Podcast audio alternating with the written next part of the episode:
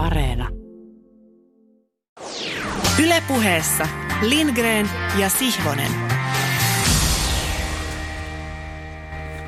Tervehdys Pasilasta ja tervetuloa mukaan urheilupuheen intertekstuaaliselle matkalle seuraavan tunnin ajaksi, kun puhumme hetkittäin siitä, mitä puhumme ja toisina hetkinä taas kenties viittailemme myös urheilun ja jalkapallon ulkopuolelle satunnaisin viittein.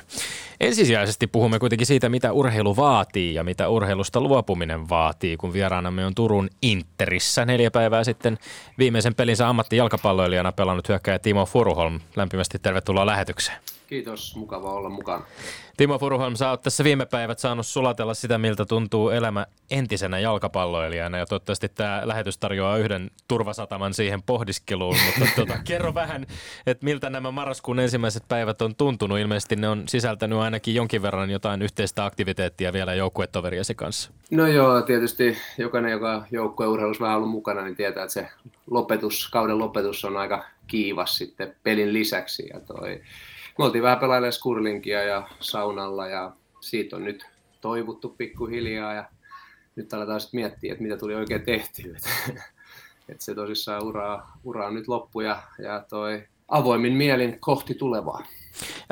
Viimeisessä matsissa Turun Interillä oli mahdollisuus varmistaa pronssimitaalit tasapelillä tai voitolla SJKsta kotona Turussa, mutta sitten lopputulos oli kuitenkin 2-5 ja mitalit matkasivat Seinäjoelle. Tässä ottelussa Timo Furuholmin tilastomerkinnöiksi jäi syöttöpiste Benjamin, Benjamin Chelmanin 1-3 kavennusmaali ja 30 ensimmäisellä minuutilla noussut keltainen kortti. Mitä ajatuksia juuri nyt tästä urasi viimeisestä pelistä? No joo, siis sehän oli vähän kollektiivisesti ehkä kauden pahin äh, pettymys, et, e, kun miettii se suoritusta, mutta sitten taas tarjottiin vähän viidettä 3-0 puoliajalla, noustiin 3 2 kaikki tuntui taas, että nyt ollaan lähellä, yleisö heräili, tuleeko tästä vielä viimeinen kupittaa? Ihme, ei tullut, mutta toi, kaikki me annettiin ja, ja meillä oli pitkä vaikea kausi ja ei me nyt sitten, ehkä neljäs sijaan meille ihan oikein, että Seinäjoki pelasi mahtavan loppu. Kiitos Timo, jatketaan tarinoita kanssasi pian, mutta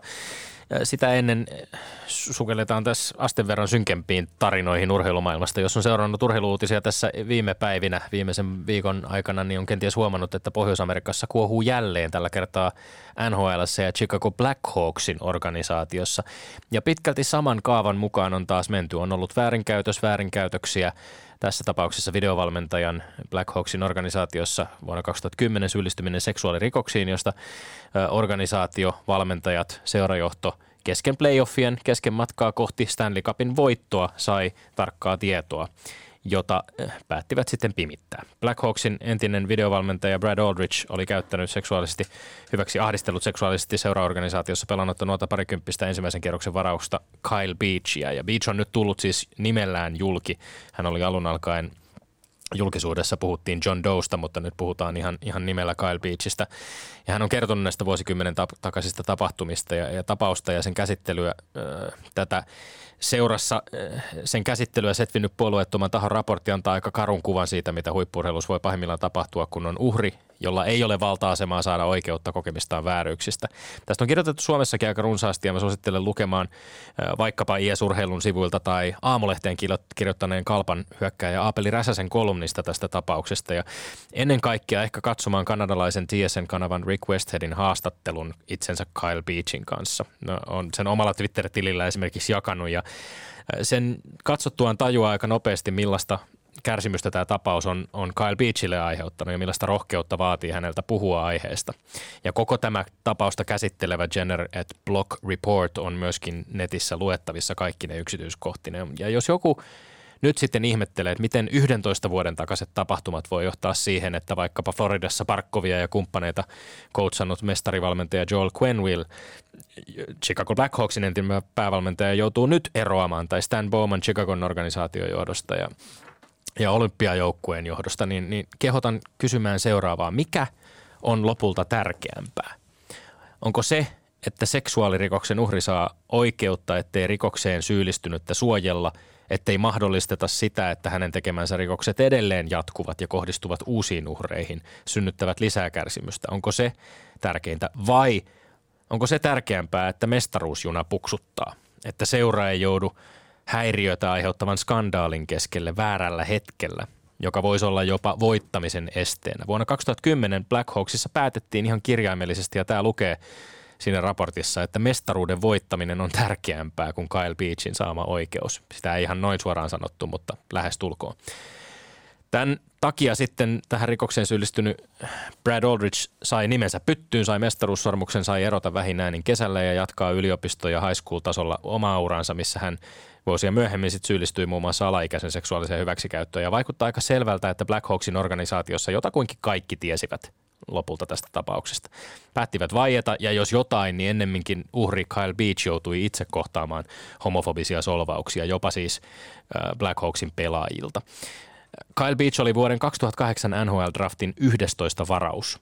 Hän ei, kuten Aldridge häntä itse asiassa uhkaili, koskaan pelannut ainuttakaan ottelua NHL. Se nykyisin pelaa Erfurtissa Saksassa, Saksan kolmannella sarjatasolla. Ja hänen elämälleen on tästä tapauksesta aiheutunut pysyvää vahinkoa.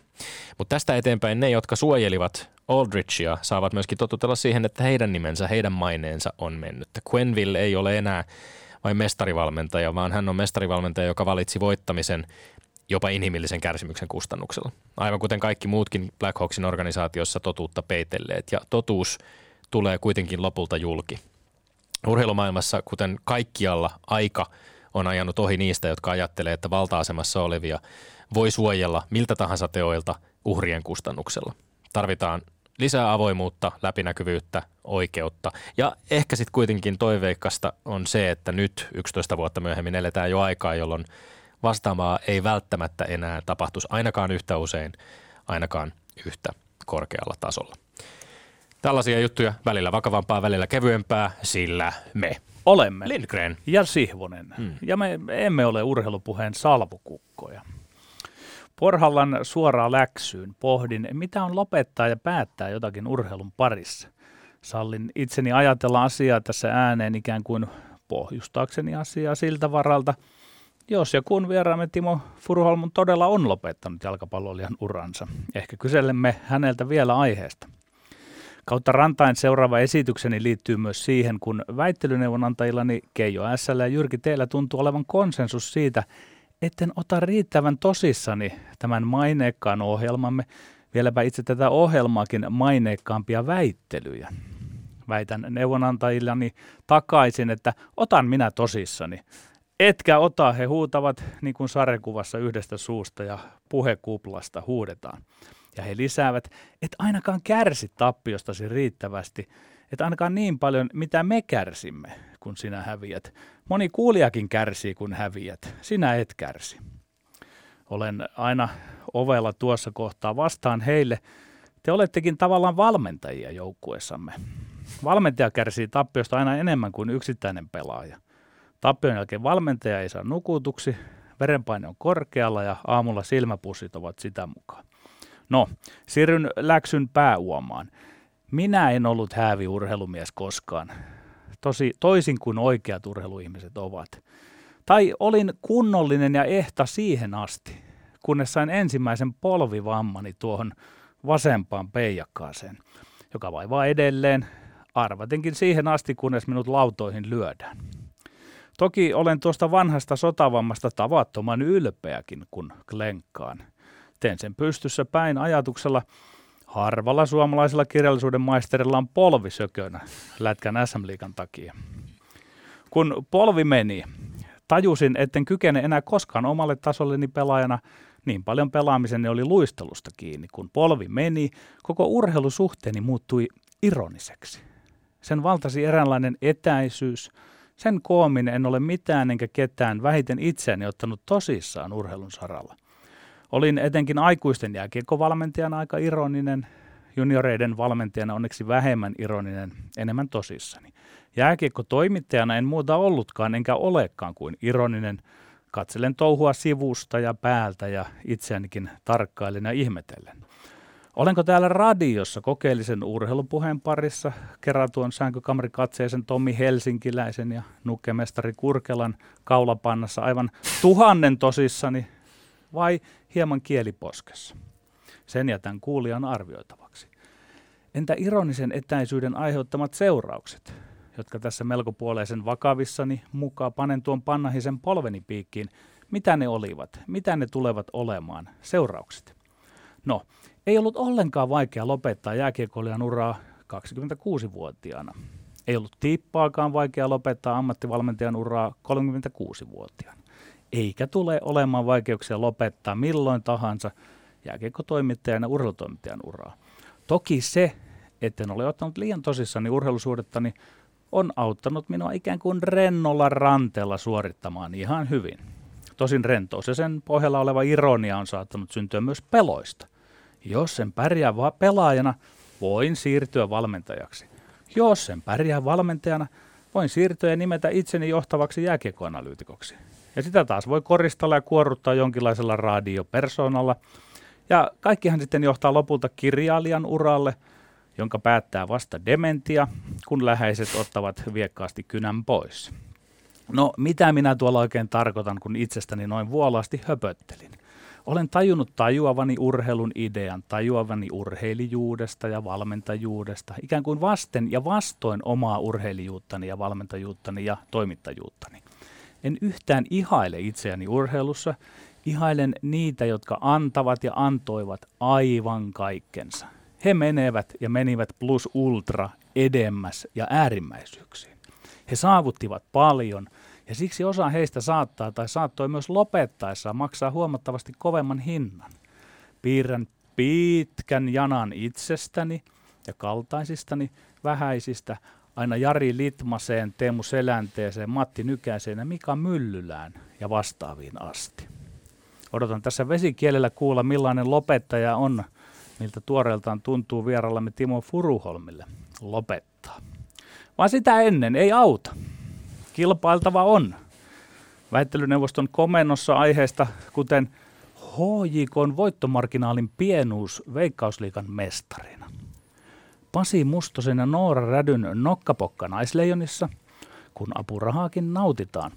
Ja makupala lopuksi Slaatanin paluu Ruotsin maajoukkueeseen. Ai, ai, ai, ai. Oletko Tommi valmis nauttimaan onnelliseksi tekevää ja tuhoa tuottavaa huumetta, olen väittelyä? Tod- olen todellakin. Ja, ja siis nyt kun katselen tässä tätä syksyn kaaviota, mm. niin sitähän on 12 kertaa, kun me väitellään nyt. Mm. Tilanne on 6-5. 6-5 jommalle kummalle. Jommalle ei, ei paljasteta Ei paljasteta tuomarille. tuomarille kummalle, se on 6-5. Mutta 12 kertaa, tämän jälkeen on seitsemän kertaa enää jäljellä. Et nyt jos pikkasen alkaa tulla kaulaa, se voi tuntua jo vähän ratkaisevammalta. Saa nähdä, miltä se tuntuu. Sinä et ole yhtään höntsä, Tommikaan. Sinä olet oppinut näille urheilun psyykkaustavoille tässä seitsemän vuoden aikana. Ei, ei, ei. Kyllä, Pois kyllä. minusta. Pois no niin. minusta. Mennään väittele. Ensimmäinen väite. Hojiko voitti jalkapallon veikkausliikan lopulta vain yhden pisteen erolla kupsiin. Onko kohtuutonta jopa arvostella mestaruuden uusinutta helsinkiläisseuraa siitä, ettei voittomarginaali ollut isompi? Kyllä vai ei?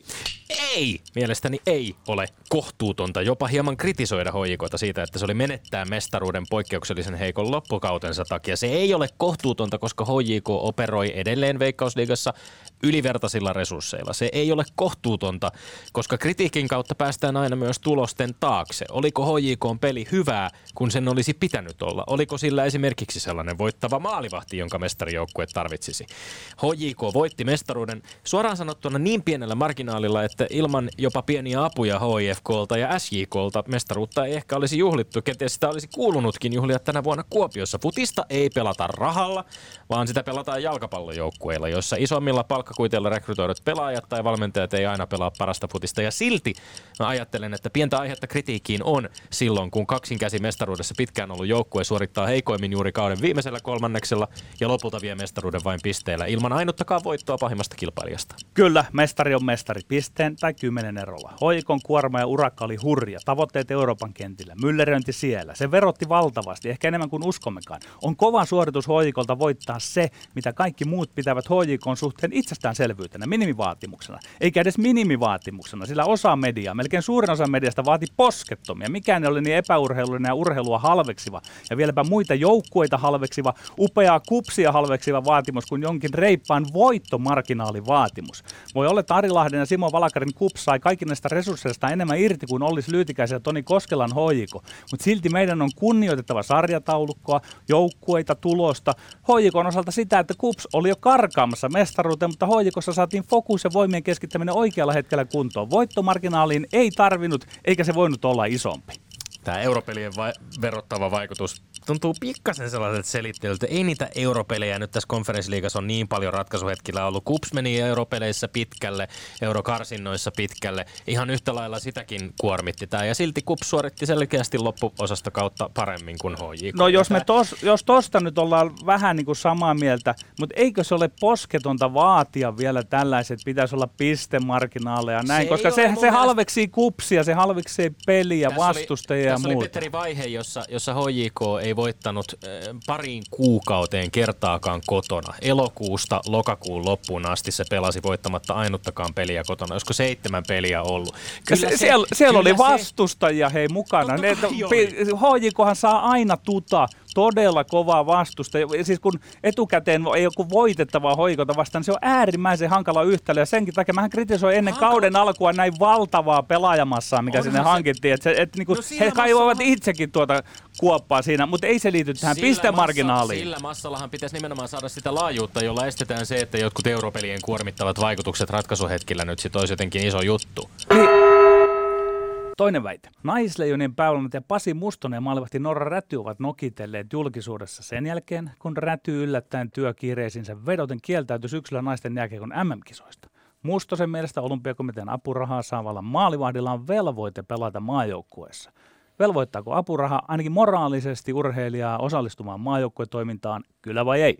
Jatkan ei miehenä. Tietenkään apuraha ei ole mikään sitova velvoite osallistua maajoukkuetoimintaan tai varsinkaan maajoukkueen peleihin MM-turnauksessa, jotka, joka on siirretty keväältä alkusyksyyn todella lyhyellä varoitusajalla.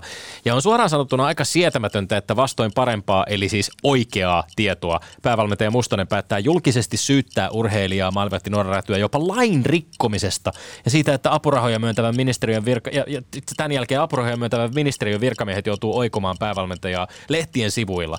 Että itse asiassa mitään laillista velvoitetta ei ole. Mä menisin pidemmälle ja toteaisin, että valtion apurahalla urheilevaa urheilijaa ei koske mikään sen suurempi velvoite olla aina maajoukkueen käytettävissä kuin vaikkapa nyt miesten maajoukkueeseen kutsuttuja pelaajia, jotka eivät saa penniäkään apurahaa. Hekin ovat uransa eri vaiheissa varmasti saaneet tukea yhteisistä varoista.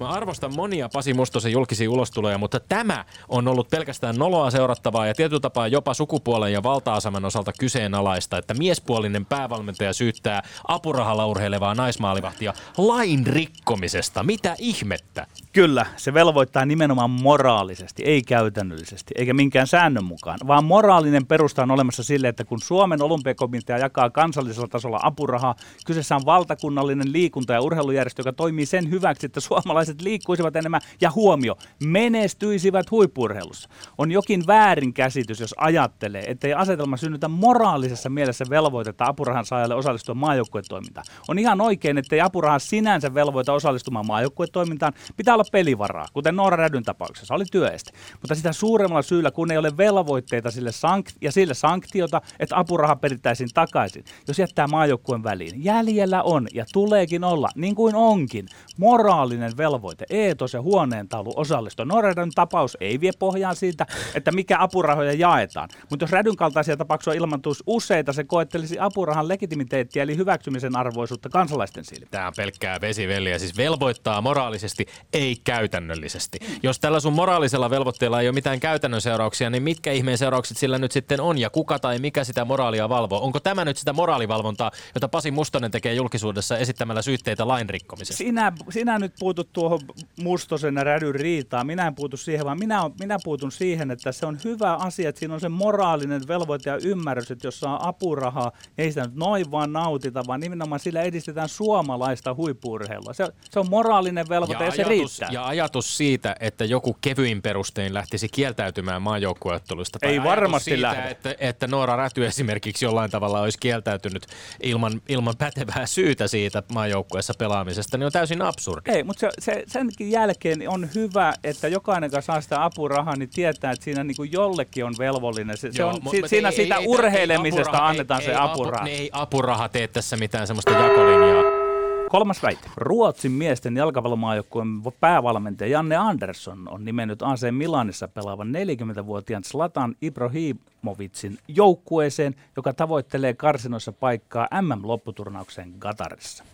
Oliko Anderssonilta oikea päätös ottaa Slatan vielä kerran maajoukkueeseen, kyllä vai ei? Ei, ei, ja kolmannen kerran ei. En usko, että Slaattanin kutsuminen mukaan on oikea päätös, vaikka hänen peliesityksensä on tietty 40-vuotiaaksi huippufutaajaksi edelleen kovaa luokkaa. Mä ajattelen myöskin, että Slaattanin kaltaisia hahmoja ei urheilussa usein näe. Ja minä, minähän ilahdun ehdottomasti valtavasti siitä, jos hän esiintyy Ruotsin maajoukkuepaidassa.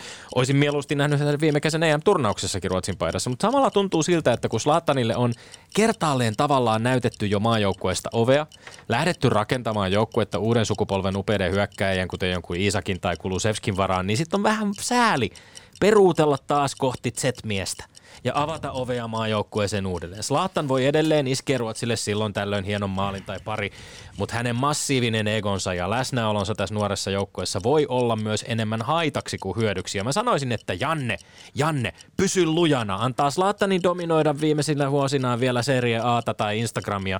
Ruotsin joukkue, maajoukkue pärjää vallan hyvin ilmankin.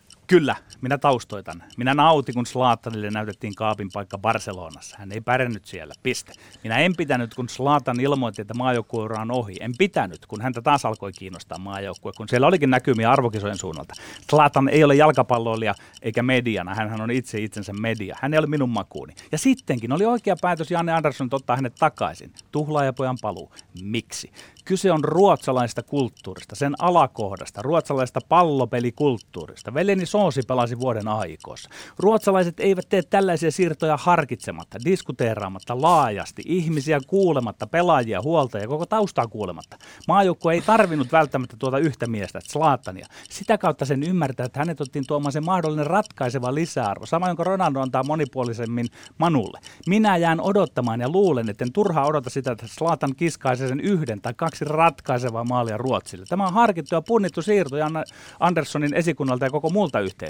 Joo, ei pärjännyt Barcelonassa. Olisi varmaan pärjännyt, jos joku olisi rakennettu ihan eri No se, se oli, mi, minä vaan ilmoitin, että en ole hänen faninsa, mutta ymmärrän, että ottivat, kun on diskuteerattu. Niin, on diskuteerattu, ja, niin. fiikkaa nautittu. Kyllä, kyllä, on kyllä. On, on, niin, että kautta. tehty tämmöinen niin kuin yhteisön päätös, että otetaan, koska mä en usko, että Petteri, se on tehty harkitsematta. Petteri, jos Laatanin ottaa joukkueeseen, niin se on kun tasavertaisista jäsenistä koostuva jatsbändi saisi yhtäkkiä jonkun Miles Davisin trumpetistiksi ja sen jälkeen joukkueessa on Miles tai siinä on Zlatan. Ei, tämä on tämä ilmeinen näkökulma muut tähän. pelaavat hänen kanssaan, hänen pillinsä Ei. mukaan. Tämä on keskeinen kysymys maajoukkueen kehittämisen kannalta. Zlatanista on kertaalleen luovuttu, on menty eteenpäin. Nyt palaaminen häneen on väistämättä askel taakse. Ei, kun se on suuruutta, se on inhimillisyyttä ja se on halua sille, että kun on yksi tällainen kaveri, joka on kuitenkin iso osa ruotsalaista jalkapallohistoriaa ja hänellä on Totta se avu on. vielä olemassa ja on varmasti Uskotko keskusteltu sinä, ja joukkueelta kysytty, että otetaanko nyt tämä tänne ja mä luulen, että tämä on yhteinen päätös. että Slaatan alistuu myöskin sellaiseen rooliin, joka ehkä hänelle ei olisi enää se sama Hän... kuin mitä se on? No niin, no, siellä tuomari taputtaa. Harvinaista. Se, tä, tästä, tästä on niinku bongattu monenlaisia ilmeitä. Joo, että, ensin annetaan niin. hyvän olon tunnetta molemmille väittelijöille ja sen jälkeen kohta vedetään sen, mattojalkoja. Sen jälkeen löydy. Mutta Timo Furuholm, ole haluamassasi järjestyksessä kohta kohdalta. Jompikumpi voittaa 2-1 tai 3-0. Tasureita ei sallita. Mennään järjestyksessä. No ensin hoiko, siis Aki Riihilahti, tuo Fudiksen Roopeankka, joka on tehnyt niin tehokasta työtä, että se on saanut suomalaiset jalkapallojoukkueesta kannattavan bisneksen. Sitten hän ansaitsi jonkun Nobel-palkinnon, mutta vielä tärkeämpi seuraus on se, että hoikolla on sitä kautta ylivertaiset resurssit tähän liikaan. Ja jotta ne ylivertaiset resurssit säilyy ylivertaisena, niin pitää päästä Eurooppaan, pitää voittaa mestaruus ja se tuo paineita, vaatimuksia ja odotuksia. Ää, mutta mä oon sitä mieltä, että tässä tilanteessa jokainen HIKta kohtaan esitetty arvostelu väärinvoitetusta mesta, mestaruudesta on haukku suorastaan Kupsin ja Simukala Valakarin vähättelyä. Ja samalla se on myös niin koko sarjan alaspainamista. Me muut joukkueet teemme myös hartiavoimitöitä jotta tämä HIK on suuri resurssietu saataisiin kiinni. Et ei, ole, ei siellä lähetellä ennen kauden alkuun onnitteluviestejä Töölöön ja sanotaan Akille ja Tonille, että onnittelut nyt jo tässä kohtaa. Eli kyllä ihan tosissaan olemme me muut ja yritämme haastaa. Mm, Kups oli fantastinen. Ne menetti vielä Rangelin, Boatengin. Mm. Siitä huolimatta kaikki sanoivat, että se, nyt se on tässä, tästä he elää nouse, he nousi, pisteistä jäi kiinni. Eli kaikki kunnia hoikolle vaikeasta mestaruudesta ja Kupsille hopeasta, joka on mun mielestä yksi kovimmista hopeamitalleista vähän aikaa. Ja ilmeisesti Petterille onnittelut väittelypisteestä. Joo, eli HJKn arvostelu on kohtuutonta. Voittaminen on urheilun vaikein asia. Hy- hyviä, huo- hyviä huomioita ja, ja siis hieman epäkietollinen paikka tietysti tässä, tässä tota, ottaa tämä ei, ei kanta, mutta äh, mä allekirjoitan tämän näkemyksen ja missään nimessä itse asiassa omassa argumentoinnissa ei varmasti ollut, ollut äh, tarkoituksena, mutta ehkä tahattomana seurauksena se, että jos, jos lähtee väittämään, että ylivertaisilla resursseilla pitäisi olla ylivertainen myöskin pisteessä se kaula, niin silloinhan sitä tavallaan kyllä tekee, niin kuin Timo Furuholm sanoi, eli, eli vähän niin kuin alentaa tai, tai halveksuu sitä, sitä muuta, muuta porukkaa liigassa, jotka, jotka klubia viikosta toiseen haastaa. Aki Riihlahden mainitsit, onko hän sitten Roope Ankka vai Robin Hood, hän on myöskin puhunut paljon siitä, että miten yhteisen hyvän eteen ja, ja kaiken suomalaisen futiksen rahan, rahan lisäämiseksi to, toki on myöskin hartia, hartiavoimin painettu duunia, mutta tässä on ollut mielenkiintoisia kommentteja seurata tämän kauden päätyttyä myöskin sitten esimerkiksi Sari Lahden tai Raimo Sarajärven suunnalta Kuopiosta Seinäjoelta siitä, että ei hoijikon haastaminen myöskään taloudellisesti helppoa hommaa ole. Et isoja tappioita on, on, on myöskin näillä haastajaseuroilla ollut taas kauden päätteeksi, että en, en tiedä. Niin.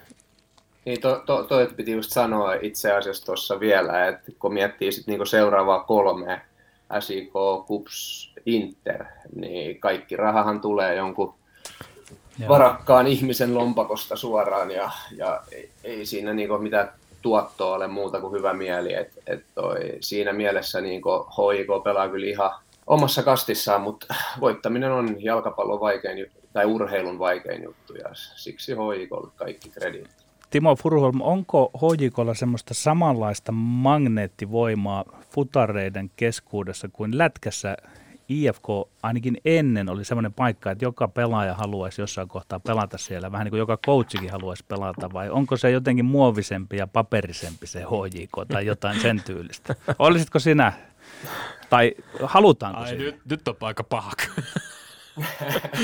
no, siis, no siis se menee aina niin, että HJK on se iso ja mahtava, mitä disautetaan siellä pukukopissa, mutta tänään viimeksi mm. ää, eräs joukkue kaverini Hoskonen. Ää, on, Hoskonen jo on ilmeisesti lyöty lappu nenän eteen ja siinä sitten mieli vaihtuu. En, en sano, että Arttu on ollut mitenkään anti mutta ää, mulle se oli kyllä itse asiassa niin selvää. Ää, 2011 kauden jälkeen HIK kyllä kyseli, mutta en mä nähnyt sitä. että et mä oon aina kokenut, että okei, okay, HIK saa muutaman mestaruuden takataskuun ja, ja näin, mutta et yksi Interissä voitettu sit vastaan kahdeksan hoikossa voitettu. Aika hyvä. Ei, ei jäädä vellomaan hoikon ympärille eteen, eteenpäin on mentävä, että, että ehditään puhua muustakin vielä. Eli nyt puhutaan moraalista, oliko se niin? Toi Noora Räty, ää, aivan fantastinen urheilija, oma lajinsa, parhaita maailmassa, suomalaisen nä- naisjääkiekkoilun lähettiläs monella tapaa. Ää, pelaa tälläkin hetkellä aivan uskomaton kautta HPKssa, torjuu peleissä 97 prosenttia kiekoista ja tekee sen ilmaiseksi. Miesten puolella osa miljoonista, miljoonia tienaavista NHL-tähdistä lähtee mieluummin heittelemään virveliä, kun tulee MM-kisoihin.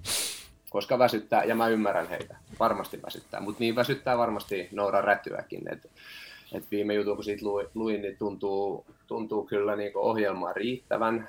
Toi, ja näiden MM-kisojen takia toi hänen niin kuin varma tulonlähde oli tavallaan niin kuin vaarassa. Mm. Ymmärrän mustosta, minuakin turhauttaisi, jos paras pelaaja ei tulisi, mutta siitäkin huolimatta ää, tätä asiaa pitäisi jollain toisella tavalla käsitellä. Tämä nyt tuntuu, että tämä nousee pinnalle ja sitten sanotaan, mitä sanotaan. Ehkä jos laitetaan tämä asia isompaan kontekstiin, enemmän meidän pitäisi puhua siitä, että miksi maailman paras naisjääkiekkoilija on sellaisessa tilanteessa, että jos se lähtee MM-kisoihin, hänen toimeentulonsa vaarantuu. Ja sitten tästä apurahasta, kun Petteri tykkäsi sen sit nostaa niin tähän moraaliin kiinni vahvasti, niin mun mielestä, Petteri itse asiassa sanoi täällä, että suomalaisen huippuurheilun edistäminen on se apurahan ja mitä Noora Räty on tehnyt. Hän on edistänyt kyllä, jos minäkin, joka en nyt seuraa näistä jääkiekkoa paljon, tiedän tosi paljon Noora Rädystä, niin hän ansaitsee apurahansa, vaikka ei pelaisi peliäkään maajoukkueen maalilla. Eli ei velvoita ainakaan tässä tapauksessa. Vastaus ei. Yksi, yksi. Tasoitus ja jännitys tiivistyy, kun mennään kohti viimeistä aihetta. Nopeasti, nopeasti Petteri sulta. Onko tämä vähän niin, että Pasi Mustosella on tavallaan maalivahtien osalta niin hyvä tilanne, että sen takia hänellä on ehkä vähän varaa lähteä myöskin tähän nokitteluun? Jääkiekkoasiantuntijalle tämmöinen nopea kysymys tähän väliin vielä. Tämä mahdollistaa sen, että niin. hän ei ole täysin sen armoilla Norradyn ratkaisujen armoilla, mutta aika arvoton näytelmä tuo on ollut vähän niin kuin joka puolelta. Ja media hämmentää tuossa mielellään välissä. Sitä. Kyllä, kyllä, kyllä. No mutta me hämmennämme kohti Zlatan Ibrahimovicia. Ai, ai, ai. ai. Tästä kiinnostaa ai, ihan ai. aidosti kuulla myöskin Timo Furuholmin näkemykset. Mitäs tuumit Ruotsin maajoukkueesta ja Zlatan Ibrahimovicin takaisin ottamisesta remmi? Niin kuin te, te, teidänkin puheesta kävi ilmi, niin Zlatan on suuremmoinen pelaaja ja toi en aina tykkää hänen kaikesta kukkoilusta, mutta fantastinen pelaaja. Ää, itse tähän teidän väittelyyn, niin no joo, en haluaisi olla Janne Andersson, jolle Slatan soittaa ja kysyy, että pääseekö mukaan. Et, et toi, se on vaikea, uskomaton pelaaja, huikea ammattilainen, tuossa iässä tekee edelleen maaleja mutta erittäin vaativa ja jopa paikoittain kohtuuton niin omiin joukkojen kavereita kohtaan. Et joku sen taisi siinä nostaa, Tommi jo nosti sen esiin ja toi, pelkästään niin hänen olemuksensa aiheuttaa ihmisissä jo vähän epävarmuutta. Et, et se voi tietysti olla myös niin hyvä juttu, kun miettii, että ne vastustajatkin on ihmisiä, mutta mutta tämä on niin tämmöinen vaaka, että, että mikä sitten painaa eniten. Et, mä niin kuin ehkä kysyisin, että voiko Slatan olla Slatan joukkueessa, jota ei ole rakennettu hänen ympärilleen. Hän ei voinut olla sitä Barcelonassa, niin kuin kävi ilmi tässä hetki sitten. Ruotsin maajoukkue, täällä oli puhetta jalkapallokulttuurista, ruotsalainen jalkapallokulttuuri, se on mulle, se edustaa semmoista tiukkaa kollektiivia, joka tekee kaiken yhdessä tasavertaisesti ja yrittää sillä tavalla voittaa pelit. Eli mä teen tässä nyt kovan ja kivulian ratkaisun toisen kerran viikkoa. Eli omasta mielestäni päätös on väärä. Se tuli jo aikaisemmin esillä, Alpin Ekdal sanoi, että, että Slatanin negatiivisesta vaikutuksesta, ja en usko, että Slatan on ottanut siitä opikseen, eikä hän ole ainakaan sitä unohtanut, mutta kaikesta huolimatta suurin syy on pelillinen. Ruotsi pelaa matalassa blogissa, jossa kaikki painavat hartiavoimitöitä, ja se ei ole Slatanin juttu valitettavasti. Mielelläni ottaisin mukaan. Tommi, Petteri. sinä johdat 7-5. Näin kävi, näin kävi. Ja sulla oli matematiikkakin sille jatkolle jo.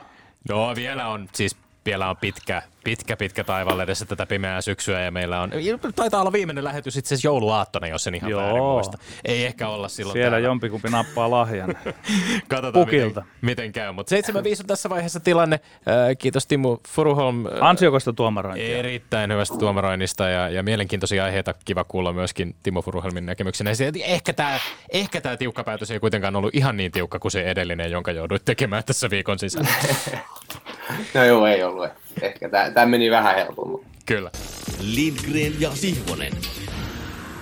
Timo Furuholm on siis vieraana Wikipediassa Elämä tulee kohti aika vauhdilla. Sun Wikipedia-sivulla lukee Timo Furuholm, syntynyt 11. lokakuuta 1987 Porissa, on suomalainen uransa päättänyt jalkapalloilija. Oho. Ja niille tiedoksi, jotka eivät sitä, äh, eivät sinun, sinun edesottamuksesi tunne, niin käydään nopeasti, kerrataan niitä vähän läpi. Pelipaikka siis hyökkääjä, olet edustanut urallasi Jatsia, Musan Salamaa, Fortuna Düsseldorfia, Hallescher FCtä sekä tietysti ennen kaikkea Turun Interia ensi vuosina 2005-2011 ja sen jälkeen 2017 vuodesta tähän nykyiseen vuoteen 2021. Veikkausliikan maalikuningas 2011 Turun Interin kaikkien aikojen maalintekijä. Suomen mestaruus vuonna 2008, Suomen kapin mestaruus 2009-2018 ja maaotteluitakin on kertynyt Suomen aamajoukkueessa kymmenen, joissa maaleja kaksi. Ja tällä viikolla sitten lopettamisen jälkeen ilahduit myöskin siitä, että TVn viikkomakasiinissa ajatuspäivälle kuului sinun sanoin, enää ei pysty jatkamaan, vaikka kuinka tekisi mieli, vihdoin on aika luovuttaa luovuttamisen vaikeudesta me vähän jo viitattiin siihen ja, ja hankala päätös, vaikea päätös. Miten pitkään kypsynyt päätös se oli? Ah, no siis kaiken kaikkiaan se on niin todella pitkä prosessi. Että et tuossa varmaan kun 30 tuli mittariin vähän päällä, mä oon nyt 34 tosissaan, niin siinä sitten alkoi miettiä sitä, että, että tässä on niin monta vuotta menty jonkun sortissa sumussa ja kaikki annettu ja, ja ihan nousi semmoinenkin kysymys, että, että onko kaikki ollut sen arvoista. Sitä on vielä mahdotonta sanoa, mutta, mutta siitä se sitten lähti, että, että, että niin kuin sanotaan, niin alkoi väsyttämään ja asiat ei enää itsestään, itsestään niin kuin mennyt eteenpäin samalla tahdilla, kun ne oli mennyt ura al- alkuajoilta ja toi, oikeastaan sitten viime kaudella jo aloin niin kuin miettiä, että olisiko se mun viimeinen, käänsin vielä kelkkaa lopussa, kun tämä projekti, projekti jatkuu vielä yhden vuoden, mutta kyllä mä oikeastaan tammikuusta tiesin, että tämä on mun viimeinen kausi ja jätin sen sitten tuohon kivasti 5-6 päivää ennen, ennen viimeistä peliä sitten sen ilmoittamisen, että oikeastaan tuli yllätyksenä se, että, että eihän sitä kukaan tiedä, ellei mä sitä ääneen sanoja. Ja sitten se tuli jotenkin, sain sen ulos itsestäni, eka joukkueelle, sitten seuralle ja sitten teille. No mitkä on ollut semmoisia, voisiko puhua jopa vähän peloista tai arveluttavia mm. asioita, että mitä uskot tai luulet jääväsi eniten kaipaamaan? Äh, no, en, mä oon jossain nyt tuossa sanoin just sitä, että, että kyllähän se semmoinen addiktio on. Siis, että voi, se on pienestä kimaisen voinut valita lapsena koripallon tai jääkiekon tai ihan minkä muun lajin, ja mä uskon, että se on se kilpaileminen, joka, toi, joka on niinku mut tähän koukuttanut, ja, ja se on niinku upea juttu kilpailla, mutta sit pitkään kun se on niinku se isäntä, niin se, se on aika, se on aika kuluttava, kuluttava tapa, kun sit, jos sä just siinä 30 ympärillä tajuut, että, että sä et oikein missään vaiheessa hallinnut, että sä oot vaan aina puskenut kohti sitä seuraavaa peliä. Et, et niin kuin sä sanoit just sitä, että kyllä ne, ne pelot siellä on just siitä, että, että niin tavallaan on helppo luovuttaa sit, kun sä joudut ottaa sitä riskiä, että sä meet sinne kentälle ja epäonnistut ja, ja sitten tavallaan sit kun niitä epäonnistumisia tulee, niin sekin on hauska juttu, että, että, toi, että sitten niinku kuitenkin kahden kolmen päivän päästä saat taas valmis epäonnistumaan uudelleen. Et,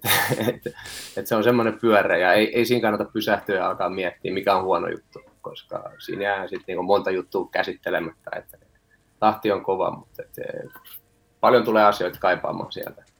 Epäonnistu uudelleen, yritä uudelleen, epäonnistu paremmin, sanoi Samuel Beckett. Uh, mutta tämä addiktio addiktiosta puhuminen, riippuvuudesta puhuminen, usein kun puhutaan addiktioista, irtautumisesta tai niistä, niistä jotenkin irti repimisestä tai siitä, että pääsee irti addiktiosta, niin, niin silloin ajatellaan, että, että se ongelma on siinä, että riippuvuus hallitsee elämää. Meillä on omakohtaisia kokemuksia tässäkin ohjelmassa varmaan kaikilla siitä, että miten riippuvuus voi olla semmoinen hallitseva asia elämässä, josta on vaikea irtautua. Mutta jos, jos ajattelee addiktiota jalkapalloon tai jalkapallon pelaamiseen, niin niin millaisia asioita, miten jalkapallo sitten haitallisella tavalla ehkä on, on mahdollisesti voinut hallita Timo Furuholmin elämä, tai ootko, näit sä, että siinä olisi voinut olla jotain haittoja, jos olisit pitänyt kiinni siitä riippuvuudesta, antanut sen edelleen viedä ja jatkanut uraasi?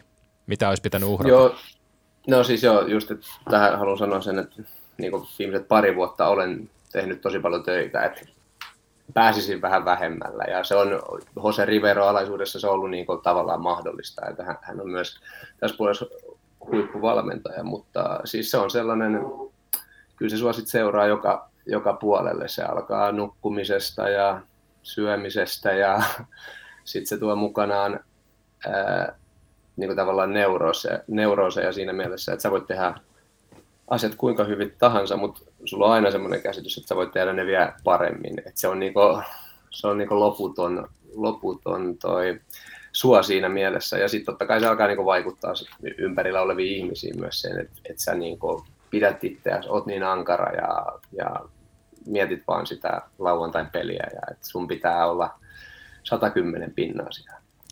No se kilpailemisen eetos ja olit siihen kilpailemiseen – koukussa, niin onko sinun täytynyt matkan varrella tavallaan niin kuin ajatella, että se kilpailu on siellä omalakisessa urheilun todellisuudessa, koska nyt kun olet lopettanut pelaamisen, niin voidaan puhua tässä, että sinulla on jonkunlainen vasemmistolainen maailmankatsomus ja kilpailu ja se mm. maailmankatsomus, nehän saattaa olla pikkusen ristiriidassa. Ja mi- miten tämän kanssa olet tullut toimeen? Mä näkisin tämän ehkä enemmän semmoisen opetuksena, millä on tosi onnellinen loppu siinä mielessä, että toi, vaikka toi, mä oon aina luullut kanssa, että mä pystyn siihen, että se kilpailu on siellä ja mä oon siellä 110, mutta kyllä mä nyt alan kallistua siihen, siihen suuntaan, että kyllä se kilpailu on myös tullut niin mun mukana tai sanotaan ehkä mukana, mutta häirinnyt niin myös sitä siviilitimon toimintaa ja, ja näin, ja sit en ole päässyt siitä eroon, ja lautapelejä mä en ole pelannut enää moneen vuoteen, paitsi lasten kanssa. et, et, suojelen itseäni sillä tavalla, mutta et se sit onnellisesta lopusta just tavallaan, että et kun mä oon nyt tätä nähnyt tällä, en mä, mä en ole mikään maailman paras jalkapalloilija, että se johtuu myös paljon siitä, että mä oon aina kokenut olevani vähän altavastaan siellä kentällä, niin joutunut aina sitten pistää pykälän kaksi enemmän kuin se vastustaja vielä peliin. Ja, niin, niin, niin, mitä ikinä tulevaisuudessa teenkin, niin kyllä meidän pitää peruskouluissa, lukioissa uskaltaa ottaa rennommin ja kilpailla vähemmän ja työelämässä sama juttu. Et, et, tuntuu, että no, työelämässä varsinkin niin se on se firman pankkitili, mikä on tärkeä, vaikka sinnekin on vähän niin kuin pesiytynyt se sama, että ei siellä kysellä oikeasti kunnolla, että miten menee keneltäkään. Et, et, et, siinä on, mutta maailma mun mielestä menee tässä toivottavasti parempaan suuntaan, kun näistä asioista puhutaan enemmän. Sut tunnetaan hirveällä tunteella pelaamisesta. Sä oot, puhuit tässäkin oikeastaan siitä, että joutunut antaa itsestä hirveän paljon ja, ja, ja mä mietin vielä sitä addiktion ajatusta, että onko se nimenomaan sit se, että kun alkuvihellys soi ja, ja peli käynnistyy ja sitten taistellaan siitä voitosta, niin onko tämä juuri siinä addiktion ytimessä, että sitten se tilanne saa susta täysin vallan, että sitten siinä kohtaa ei ole millään muulla kuin voittamisella väliä, koska oot puhunut esimerkiksi, kuuntelin sun mahtavaa pallo, pallo ja pullopodcastin pitkää haastattelu kaksosasta haastattelussa, puhuit esimerkiksi siitä, että siis että sit loppujen lopuksi ei ne oikeasti ne tappiot veikkausliikapeleissä enää sitten 5 tai 10 tai 15 minuuttia pelin jälkeen loppujen lopuksi niin kuin kauheasti kalva. Että aika nopeasti niistä pääsee yli ja sitten elämä jatkuu ja, ja onkin, se jatkuu nimenomaan jalkapallokentän ulkopuolella myöskin. Mm, no sitä mä oon yrittänyt sanoa, mutta niin kuin mä sanoin aikaisemmin, mä oon ihan varma, että, että se kuulostaa kivalta, kun sen sanoo ulospäin, mutta ehkä, ehkä siinäkin olisi vähän ollut enemmän kehitettävää vielä, että niistä tosissaan olisi päässyt eroon, mutta äh, siitä pelaamisesta, niin sehän on just siinä se juttu, että se on se paras hetki. Siinä kohtaa, kun se peli alkaa, niin kaikki se epävarmuus, pelot ja YMS, niin ne poistuu miehestä ja mä oon niin itse varmempi kuin koskaan ja, ja tunnun, että mä oon siinä paikassa, missä mun pitää olla, kun mä oon kentällä ja päätä pidemmät toppari kanssa painimassa. Et, et, et se, se, siinä on, mutta just se tavallaan, miten se rakentuu siihen päivään asti ja no välisen päivän jälkeen sitten tietysti se, että sit ehkä maanantai, tiistai on vielä helppoa, mutta keskiviikko, torstai alat kyselee itseltäsi, että, että mitä, jos, mitä jos käykin nyt näin ja alat pohtia vähän erilaisia skenaarioita ja, ja se on se kaikista kuluttavin ollut aina mulle, että et, et se 90 minuuttia, niin se on just sitä intohimoa, mistä, mikä tässä lajissa on parasta ja, ja toi, ei siellä sitten huolet paina enää. En ole koskaan päässyt keneltäkään kulttipelaajalta kysymään, että miltä tuntuu olla kulttipelaaja ja laajennetaan vähän, että Timo Furuholm, kuinka tietoisesti sinä olit kulttipelaaja? Tarvitseeko sinä itsekin jotain tehdä ja operoida vai nostavatko muut? Onko vetänyt Nosti? showta? Niin. Onko vetänyt Onko ollut ironista etäisyyttä vai kaikki aitoa? ironista etäisyyttä, niin. No joo, siis varmaan sekä että, että totta kai ihan lapset asti se on tullut luonnostaan se kuumana käyminen, mutta et, et tietysti kun on vähän ikää tullut lisää ja järki kasvanut, niin ymmärtänyt paremmin sen, että aika pienillä jutuilla sit loppu, loppujen lopuksi pääsee kulttipelaajasta, juttelee vähän yleisön kanssa ja, ja vähän ehkä just tuohon, että ei se se 90 minuutin aikana, niin vaikka siellä on sitten ne isoimmat tunteet ehkä kentällä, niin siellä on myös niin kuin, helpompaa sitten kuitenkin olla lepposa ja, ja vähän taktikoida. Et, et toi, kyllä se on varmaan, ei se kaikille sovi ja on tietysti jotain juttuja ehkä mitä en tekisi toista kertaa ja varmaan paljon juttuja, mitkä mä oon ihan tahallaan aiheuttanut laskelmoida, mutta et kyllä, kyllä mä uskon, että se tulee mun persoonasta. Että mä lapsesta asti niin kokenut, että semmoiset normit, miten pitää aina käyttäytyä, niin ne on niin meidän kehittelemiä ainakin jalkapallokentällä. Ja toi, siellä mä oon sitten niin itseäni ilmaissut. Tuosta kentällä olemisesta sanoit hienosti jotenkin, että siellä kentällä ei, sit, ei huolet painaa eikä, eikä semmoiset pelot saa, saa valtaa ja tuntuu, että on, on siellä, missä, missä pitääkin. Ja mä mietin tässä tota kollektiivin osana oman työn tekemistä myöskin, että jalkapallojoukkue 11 kentällä olevaa pelaajaa, kaikki muut tietysti pelaajat, valmentajat osana sitä kollektiivia, niin se on varmaan vähän semmoinen ristiriitainenkin tunnekokemus toisinaan, koska, koska tavallaan hän te ette ole koskaan te ette ole yksin, mutta sitten toisaalta futiskentälläkin voi varmasti kokea olevansa yksin. Ja sulla on ollut uran aikana vaiheita, jolloin on ollut sitten niinku vastoinkäymisiä ja välttämättä ei ole istunut siihen kollektiiviin tai ei ole ollut sitä semmoista samanlaista kemiaa kuin nyt vaikkapa jonkun Mika Ojalan kanssa sulla esimerkiksi Interissä ja ehkä nyt tällä kaudella vaikka Benjamin Chelmanin kanssa hienosti pelit sujunut yhteen, mutta puhu vähän siitä, kerro vähän siitä, että miten sä koet sen joukkueessa olemisen? Millainen kokemus se on sulle ollut, että sä oot nimenomaan päässyt tekemään pitkän, pitkän uran ja vielä aika lailla pitkän uran yhdessä seurassa? Ja alkuun niin mä, mulla on semmoinen ajatus, että huippuurheilija, ammattiurheilija, niin se, aina se on jollain tasolla yksin. Et, ja tuntee itsensä yksinäisesti, että et, mit, mitä enemmän niin heikkouksista tai huonoista hetkistä puhuu jonkun kanssa, niin tavallaan niitä myöntää ja sitten niitä yritetään vaan tukahduttaa ja unohtaa, mutta et, et, joo, siis kyllähän se, niinku, se on tämän joukkuepelin niinku, hieno se, se joukkue ja, ja sekin vaatii niinku, todella paljon duunia, että sitä voi kutsua joukkueeksi. Et, et, mä oon pelannut joukkueissa, missä on ollut hyviä pelaajia, mutta en mä kutsuisi sitä jälkikäteen kunnon joukkueeksi. Et, et toi, se on niin semmoinen, miten voisi sanoa, tiukka ympäristö tietyllä tavalla ja se vaatii jokaiselta jäseneltään todella paljon ja, ja sen takia ehkä just nykypäivänä, kun siihen kohesioon niin kun, ää, keskitytään enemmän, niin siihen on ihan syy, syynsä se, että semmoisessa oikeassa ympäristössä jokainen antaa kaikkensa sille joukkueelle. Ja esimerkiksi semmoista mä oon nyt todistanut viimeiset kolme vuotta tämän FC Interin kapteenina ja sen takia mä sanon, että mä oon todella onnellinen siitä, että mä sain niin lopettaa tuommoisessa ympäristössä ja opin paljon vielä uuttakin, että sen ei tarvi olla sellaista, mitä se oli esimerkiksi Saksassa paikoittain. No sinä olet tuommoinen Lasse Kukkosen veroinen kapteeni. Lasselta kyseltiin täällä, että mitä hänen kapteeniutensa on. Mitä se sinulle oli? Miten toimit? Millainen kapteeni olit?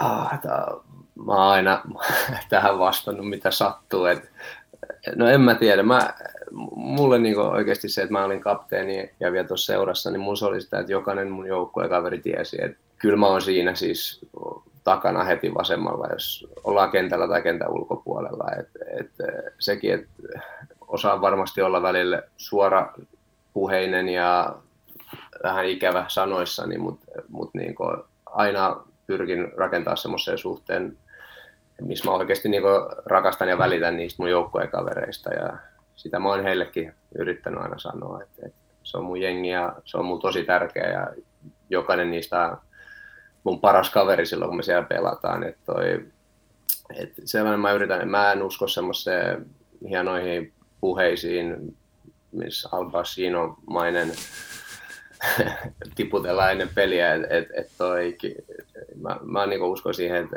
ne tietää, että mä oon siinä ja, ja mä annan kaikkeni. Et, et, ehkä vähän tuommoinen kliseinen vastaus, mutta niin se on. Et, et, puhuminen on helppoa. Entäs suhteesi valmentajan sitten? Puhuit pelaajista tuossa lähinnä.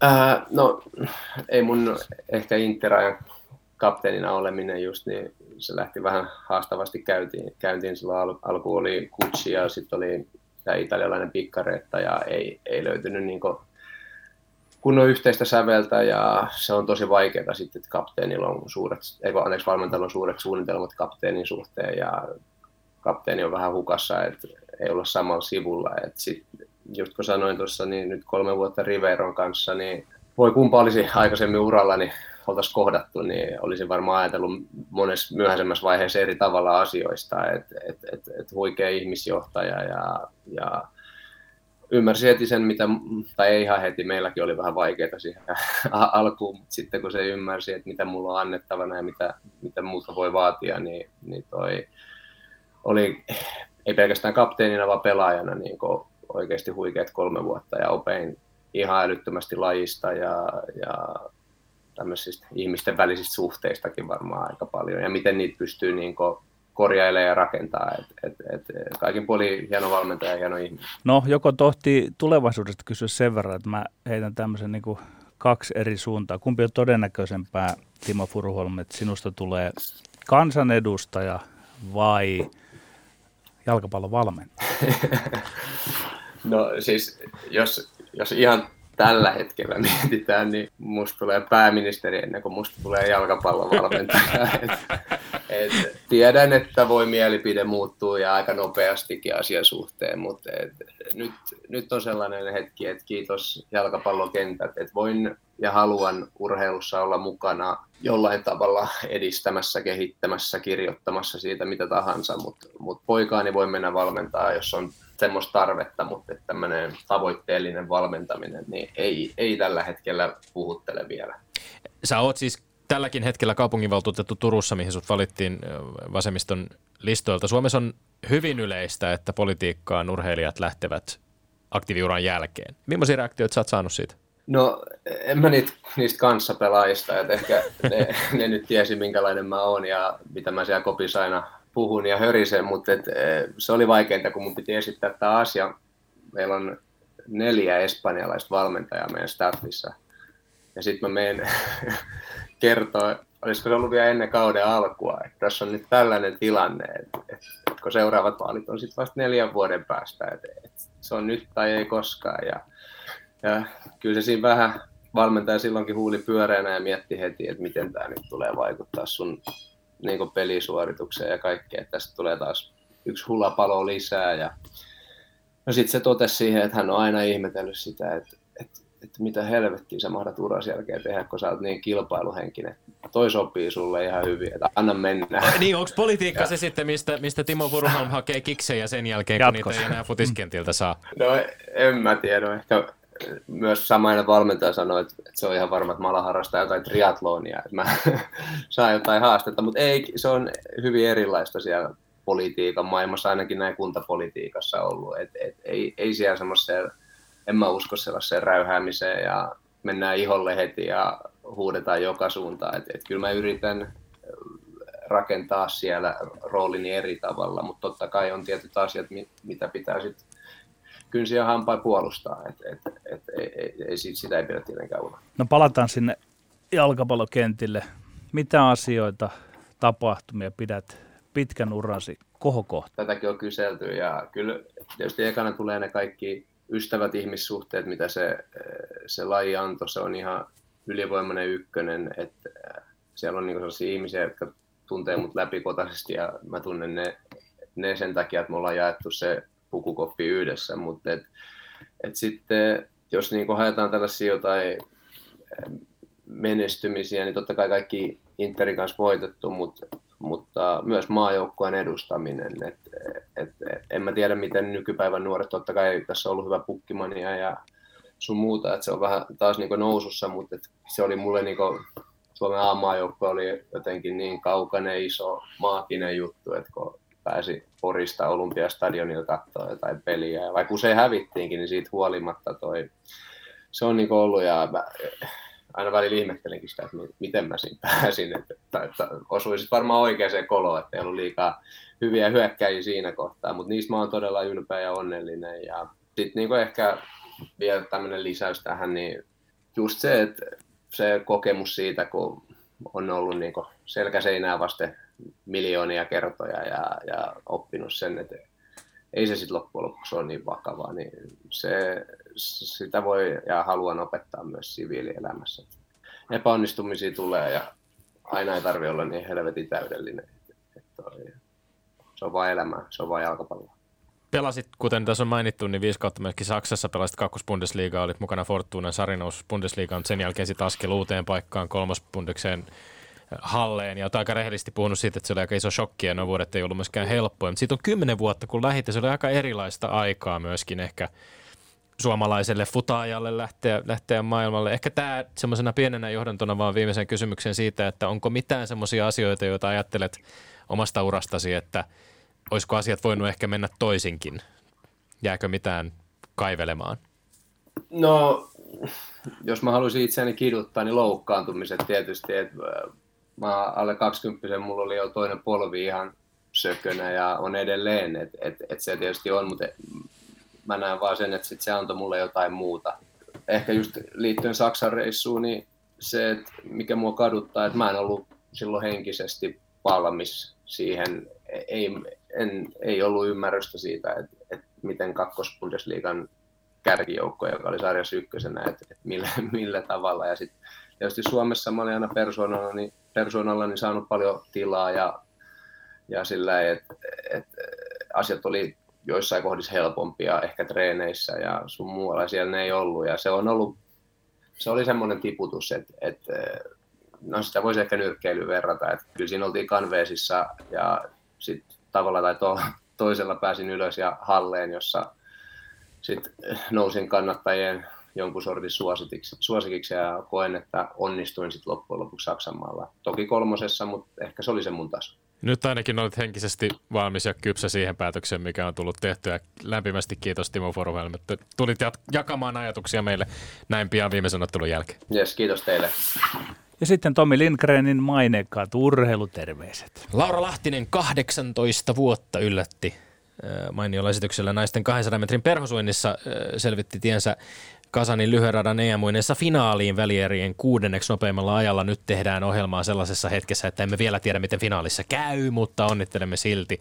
Ja mahtavia muitakin suomalaisia uimareita noissa lyhyeratojen EM-muineissa. Me olemme Lindgren ja Sihvonen, pysykää tyylikkäänä ja pysykää edelleen terveinä. Kansi kiinni ja kuulemiin. Ylepuheessa Lindgren ja Sihvonen.